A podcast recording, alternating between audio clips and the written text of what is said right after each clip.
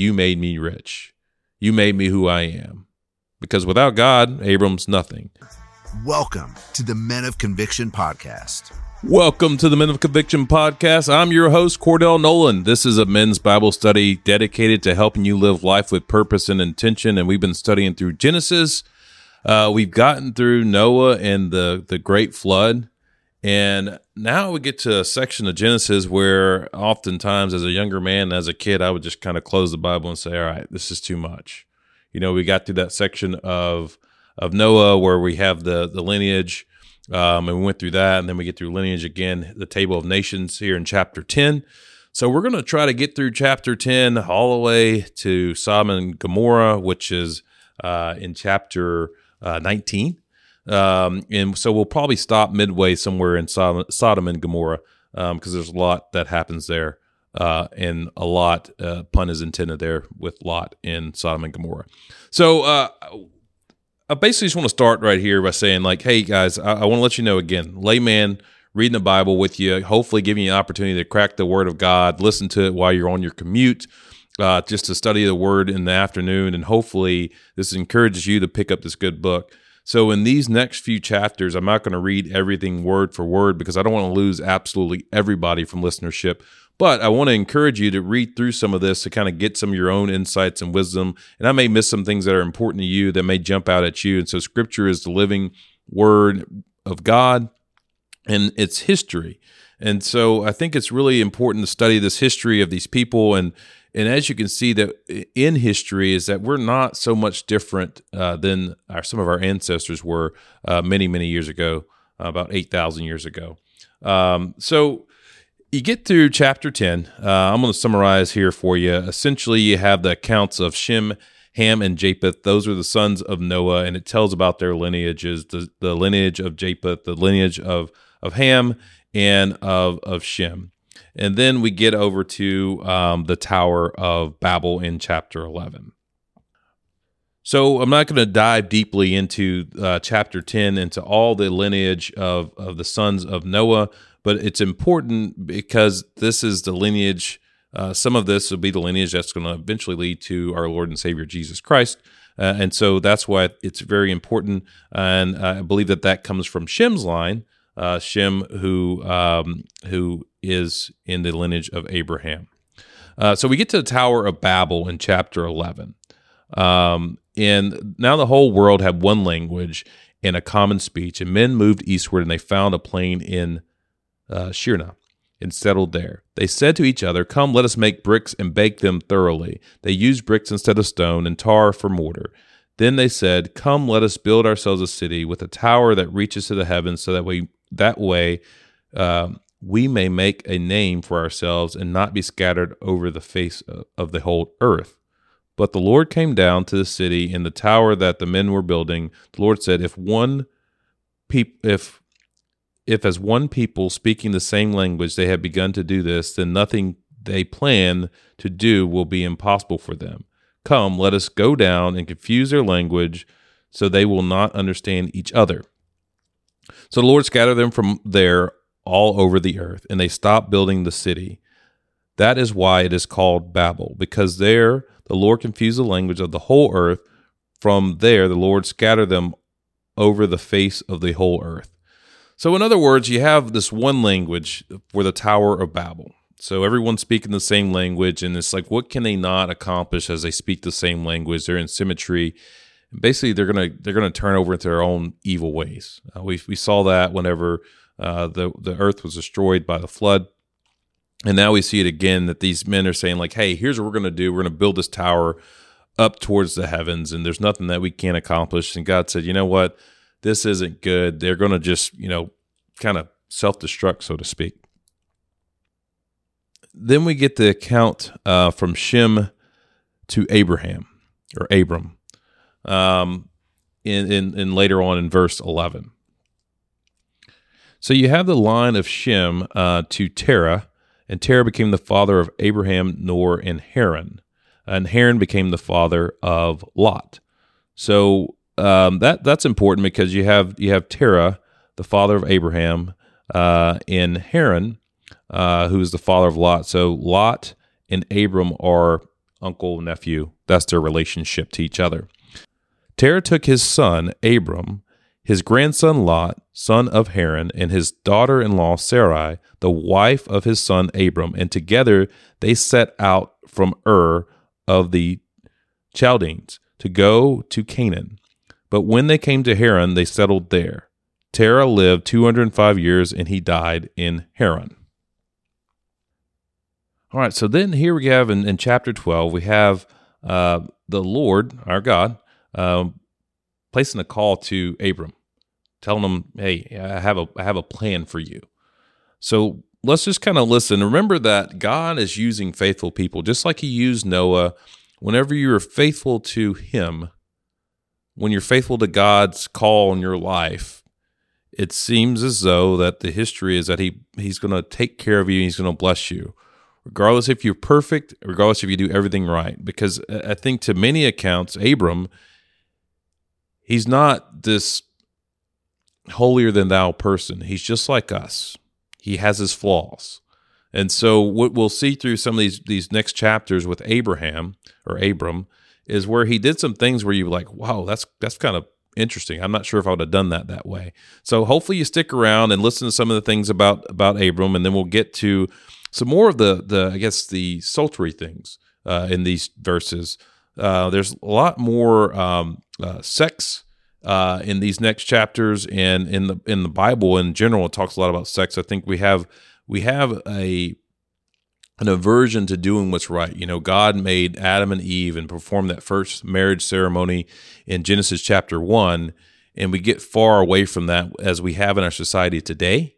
And you'll see that it happened early on in Genesis um, with with some of the folks that lived in that era as well, um, approximately eight thousand years ago. So the Lord said to Abram, Leave your, your country, your people, and your father's household, and go to the land I will show you. I will make you into a great nation, and I will bless you. I will make your name great, and you will be a blessing. And I will bless those who bless you, and whoever curses you, I will curse, and all peoples on earth will be blessed through you. So he has this great promise that he gives to Abraham. So Abraham left as the Lord had told him, and, and Lot went with him. Abraham was 75 years old when he set out from Haran. He took his wife Sarai, his, his nephew Lot, all the possessions that they accumulated, and the people they had acquired in Haran, and they set out for the land of Canaan, and they arrived there. Abraham traveled through the land as far as the site of the great tree of Moreh, at Shechem. At this at that time, the Canaanites were in the land. The Lord appeared to Abraham or Abram and said, To your offspring I will give this land. So he built an altar there to the Lord who had appeared to him. From there he went on toward the hills east of Bethel and pitched his tent, with Bethel on the west and Ai on the right, on the east. There he built an altar to the Lord and called on the name of the Lord. Then Abraham set out, or Abram set out and continued toward the Negev. Okay, so we have again we have Abraham or Abram, I'm sorry, who uh, is uh, obedient uh, to God. Um, he left. He left with Lot. The Lord didn't say, "Hey, bring bring Lot with you." And as you'll see, Lot causes him a little bit more um, issues than he does uh, blessings. But he says, "Leave your leave your country, your people, and your father's house, and go to the land I will show you. This is what the Lord commanded him. It didn't say anything about bring Lot with you, but he did. He brought Lot with him. And Lot, his nephew, causes him problems later, as you will see. But you see this this this people. He brings them to this land where the Canaanites were settled. So imagine you going to some foreign country, um, and God being the God that He was then to to talk with you. He, we didn't have the Holy Spirit back then, but we had God that would come and talk with His people say, hey, this land's going to be yours. So you get sent into a foreign country, wherever it may be. Um, I don't know, Russia, Ukraine, Egypt.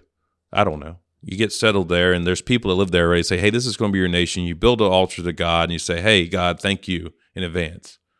So even though Ab- Abram wasn't all the way obedient and just leaving and going and, and, and doing just as God directed him, he was obedient and did believe in God's faithfulness and promise that, hey, you're going to make great nations through me. You're gonna you're gonna take care of me and my bloodline. You God told me, I believe it. So this is what's going to happen. I'm going to make, he's going to make him into a great nation.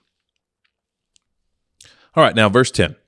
Now there was a famine in the land, and Abram went down to Egypt to live there for a while because the famine was severe.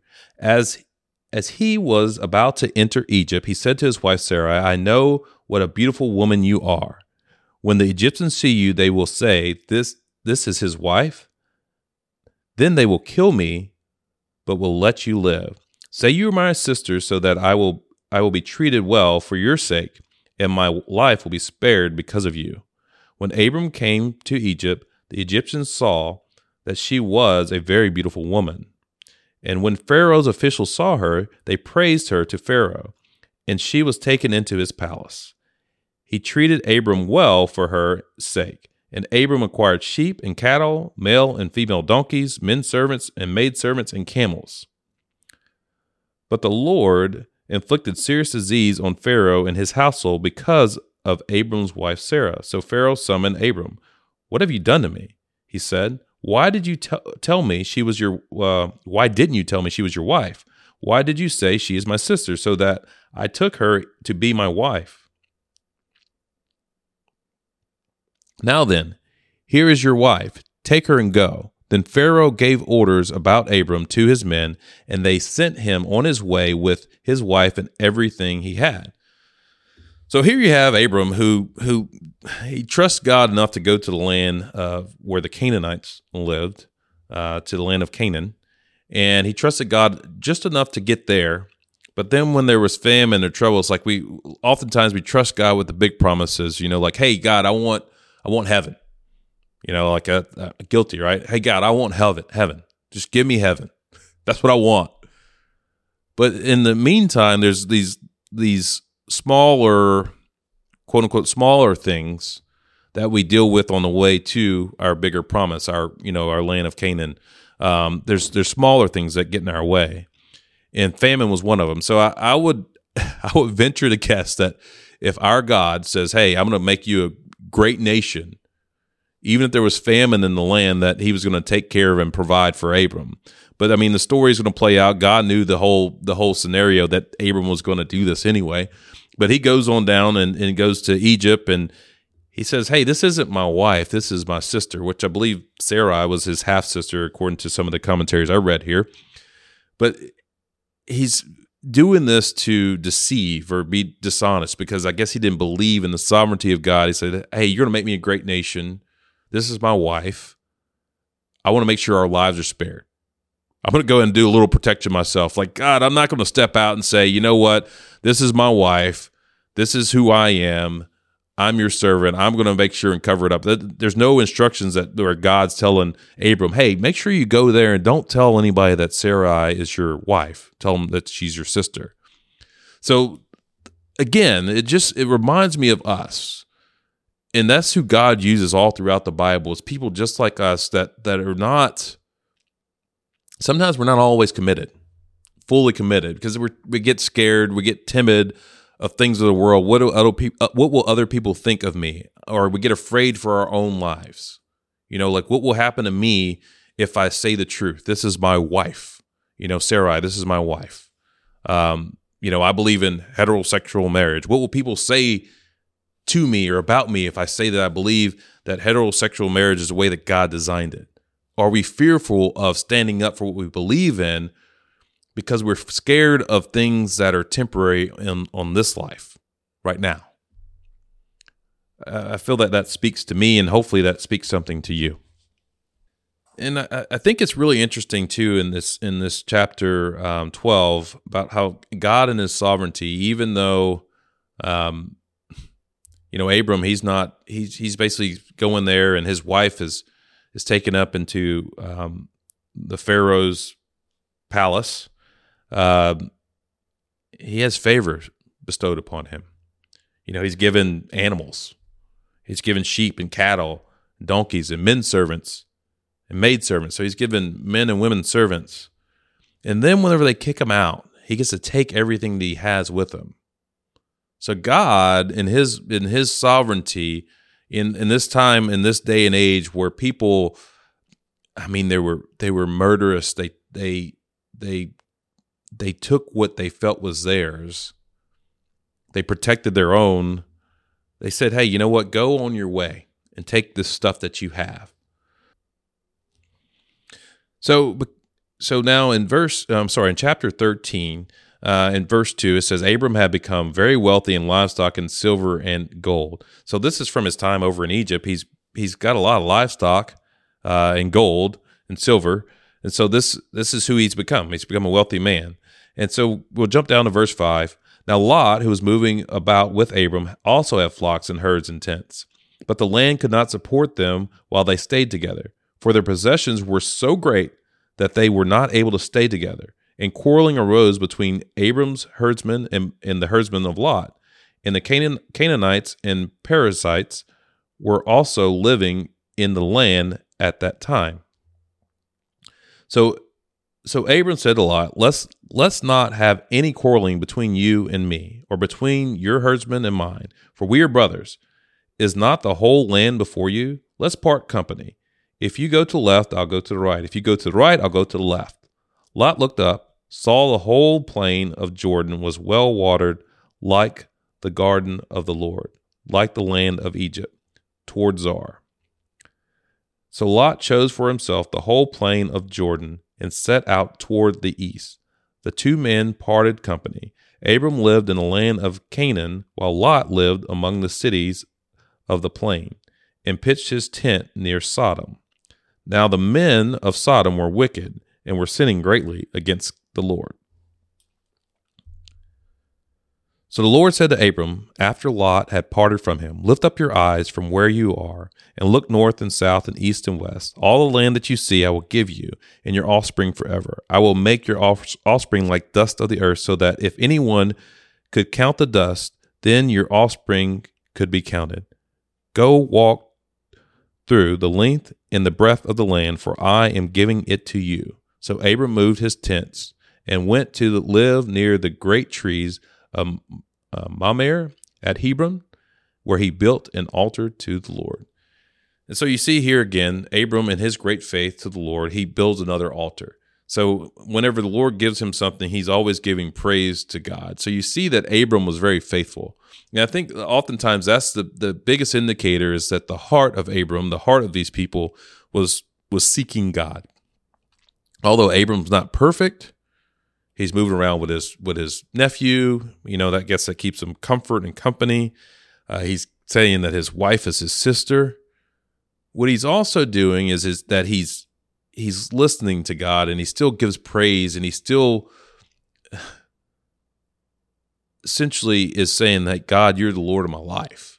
And he's allowing God to orchestrate his steps and he believes in the sovereignty of God that all the great nations will come from him and that verse kind of catches me off guard. It says, Your offspring like dust of the earth, so that if anyone can count the dust, if you can count all the dust, the particles of dust on the earth,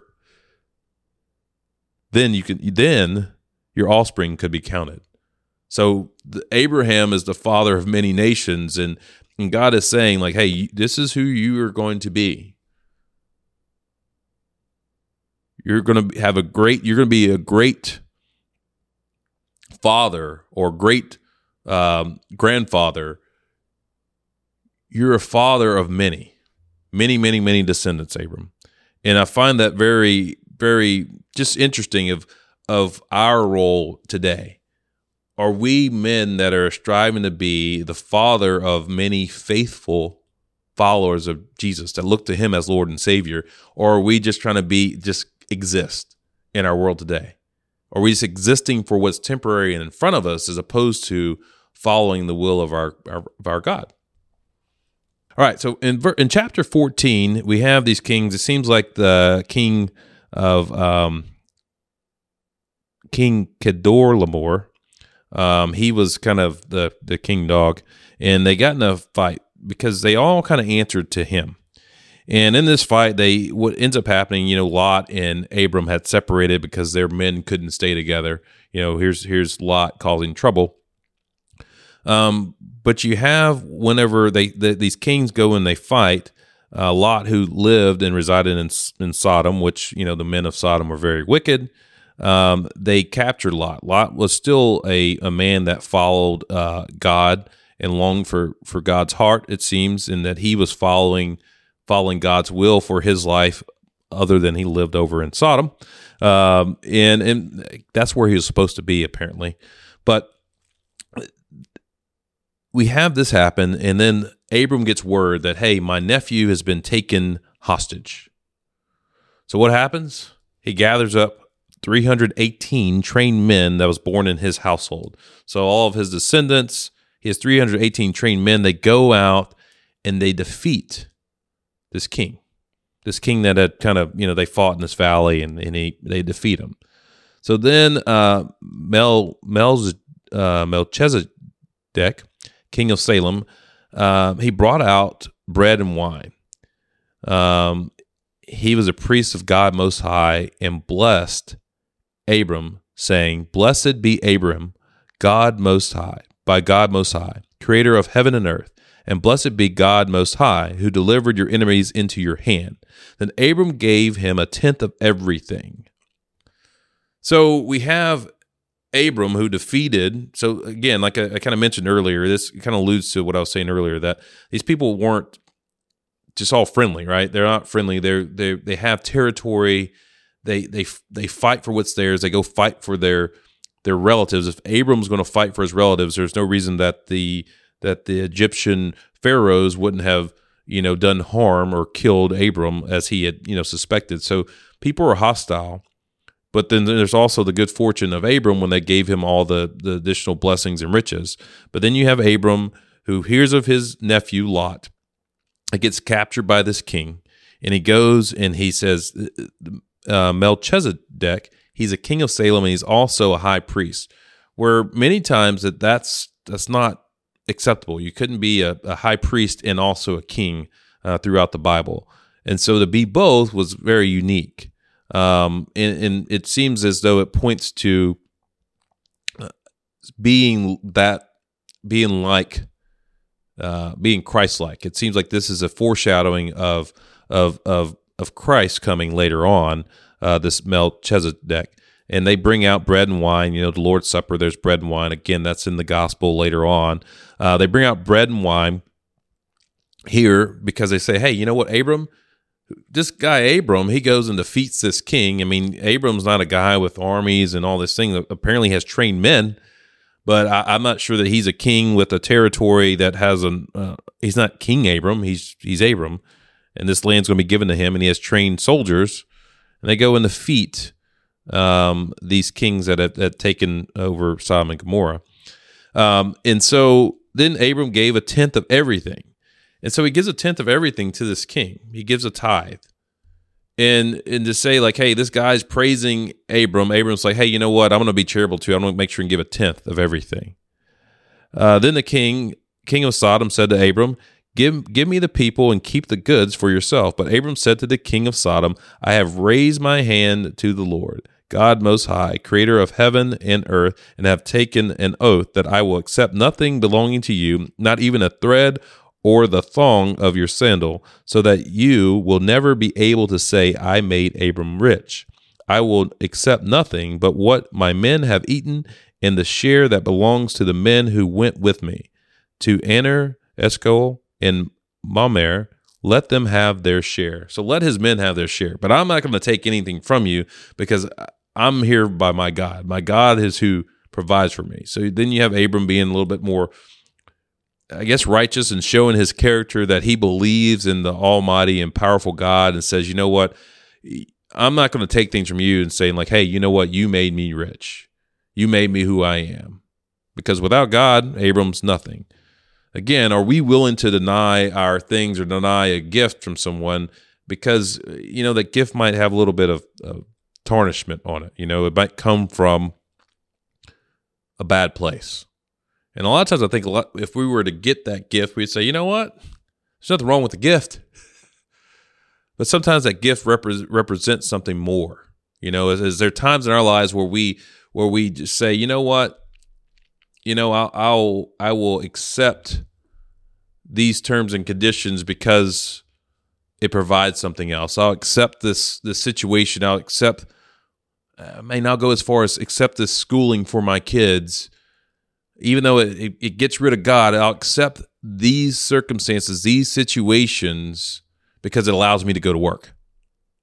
You know, I'll accept that my generations may not know God because all day they sit around and they learn about everything but God. But I'll accept it as good because, you know, it allows me to go to work and provide for my family. If only there were another solution, right? Well, there are other solutions out there for that. But that's just one example in our lives of where oftentimes where things will appear like, hey, this is a good, it's a gift, or it's it's a part of our society, our culture, it's what everybody's doing, and so I should do it too, uh, or I should take this. But are we to stand and say, you know what? Here's what's more important. I just came here for my nephew. I came here for Lot. I'm taking him. What my men have eaten, you know, we'll we'll we'll take that. But just give give my men their fair share, and we're we're out. You know, I don't need anything from you. And I think sometimes that's the attitude we should have is not looking for what we could get from the government, what we can get from the school system, what we can get from different entities, from the state. But hey, you know, God's given us what we have, whether it's much or whether it's little. And with that, we're to use that to honor God. All right, so we have we have chapter 15. It's uh, God's covenant with Abraham. Uh, I find that this chapter is really interesting because of the great promises that God has given Abraham, but also the hardship that his family and his downline is going to face because of it. And so I'm going to read through this here for you. Um, and let's just read it together so we can see the the challenge that Abram had, and also uh, what that would what the blessings that he's going to have. He had a blessing and a curse all in one. After this, the word of, of the Lord came to Abram in a vision. Do not be afraid, Abram. I I am your shield, your very great reward. But Abram said, O sovereign Lord, what can you give me since I remain childless, and the one who will inherit my estate is Eliezer of Damascus? And Abram said, you have given me no no children, so a servant in my household will be my heir. Then the word of the Lord came to him This man will not be your heir, but a son coming from your own body will be your heir. He took him outside and said, Look up at the heavens and count the stars. Indeed, if indeed you can count them, then he said to him, So shall your offspring be. Abram believed the Lord, and he credited it to him as righteousness. He also said to him, I am the Lord who brought you out of Ur of uh, Chaldeans to give you this land to take possession of it. But Abram said, O sovereign Lord, how can I know that I will gain possession of it? So the Lord said to him, Bring me a heifer, a goat, and a ram, each three years old, along with a dove and a young pigeon. Abram brought all the, these things to him, cut them in two, and arranged them arranged the halves opposite, opposite each other. The birds, however, he did not cut in half. Then the then birds of prey came down on the carcasses, but Abram drove them away. As the sun was setting, Abram fell into a deep sleep, and a thick and dreadful darkness came over him. Then the Lord said to him, Know for certain that your descendants will be strangers in the country not their own, and they will be enslaved and mistreated mistreated 400 years. But I will punish the nation they serve as slaves, and afterward they will come out with great possessions. You, however, will go to your fathers in peace and be buried at an old at a good old age. In the fourth generation your descendants will come back here, for the sin of the Amorites has not yet reached its full measure. When the sun had set and darkness had fallen, and smoking firepot with blazing torch appeared and passed between the pieces, on that day the Lord made a covenant with Abram and said, To your descendants I give this land from the river of Egypt to the great river of uh, the great river, the Euphrates, the land of, and it's a lot of ites, uh, Hittites, Perizzites, Amorites, Canaanites, and left out some ites.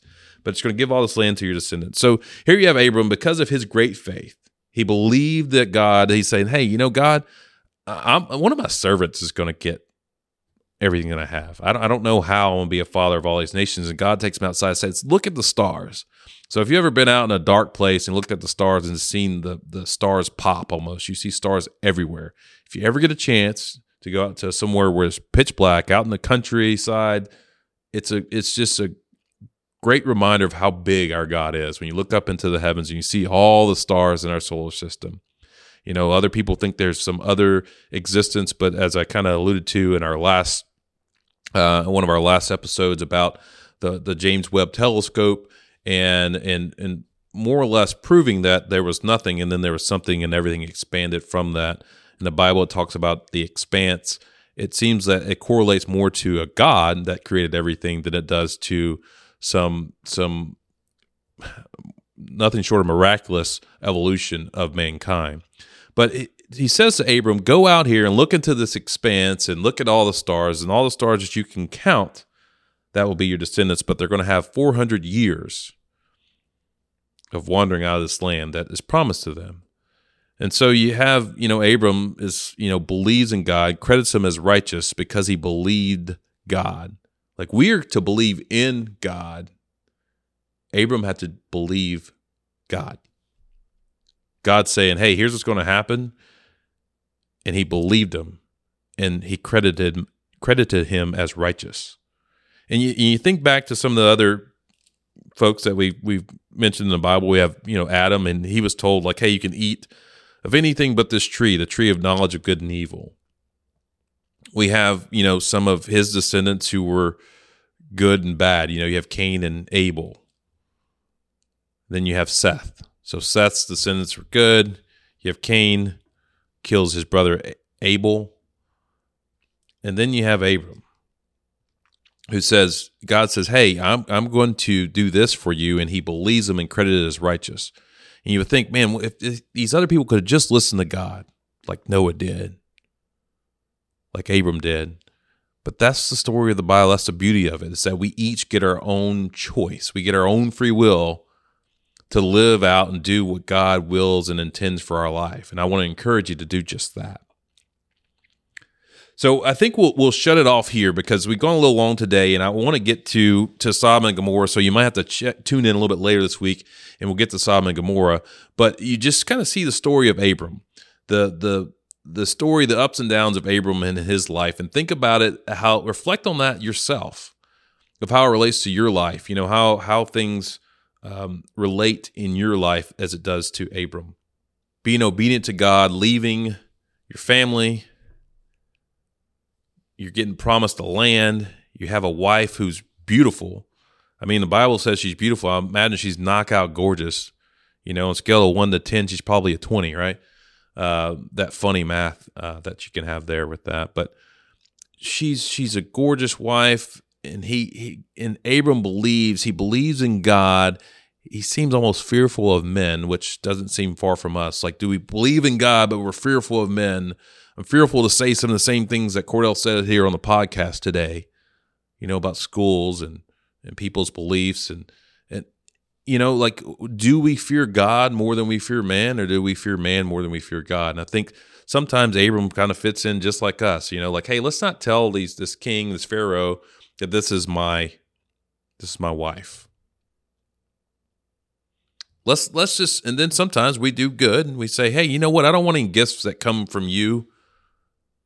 I don't want any gifts. I, I, I all I want is what's mine, and that's it. Sometimes we're good, but sometimes we're just like Abram, where we're kind of sometimes you're like, God, surely, surely I'm not going to be the father of many nations because I don't have any kids yet. And God says, you know what? Uh, I'm going to give you a kid. And he believed him, and God counted that as righteous. So we we we we're shown over and over again that our faith in God, our belief in God, we get we get to believe in God. Abram had to believe God. So here's his word.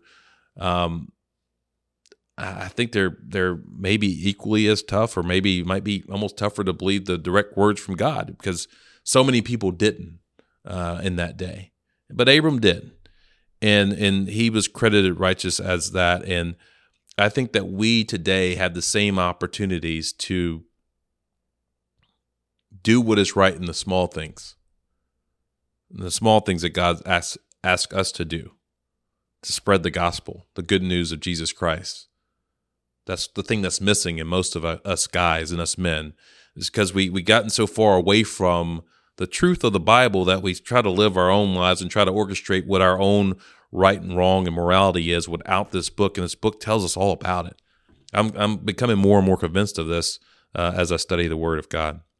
So I'm going to go ahead and say a prayer, um, and then uh, we'll we'll dive back into this later this week. Hopefully, you enjoyed this episode. If you did, please like it. Uh, listen to the all the episodes if you can. It does help out on YouTube. Uh, I will share with you that that lately the ag- algorithm, as I, we've switched over to a Bible study, it's not showing um, these videos on Men of Conviction as often anymore. So I would encourage you to share it with whoever you can. Like, hey, here's a Bible study I've been listening to, uh, joining in. This is just a average guy reading the Bible, and and it's an easy way for me to read on my commute or study the Word of God on my commute. If you think that some of the things I have to say are, are beneficial, if you have some more insight that you want to share in the comments down below, please do that as well. Uh, I do read the comments, so I appreciate everyone who listens. And and let's let's go to to God in prayer. Dear Heavenly Father, thank you so much for this medium, this avenue to share your word, the word of the Bible, this historical account of your people and how they listened to you and were credited as righteous.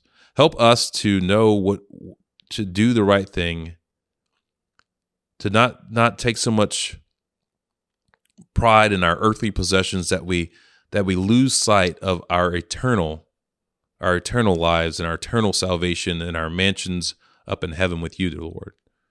Because sometimes I think we get it so confused and and, and I may be the first one. Lord, forgive us whenever we put ourselves, our wisdom ahead of you, and help us to turn our hearts and our minds towards you. In your son Jesus' name we pray. Amen. So this has been the Men of Conviction podcast. We'll catch you next time. We're out.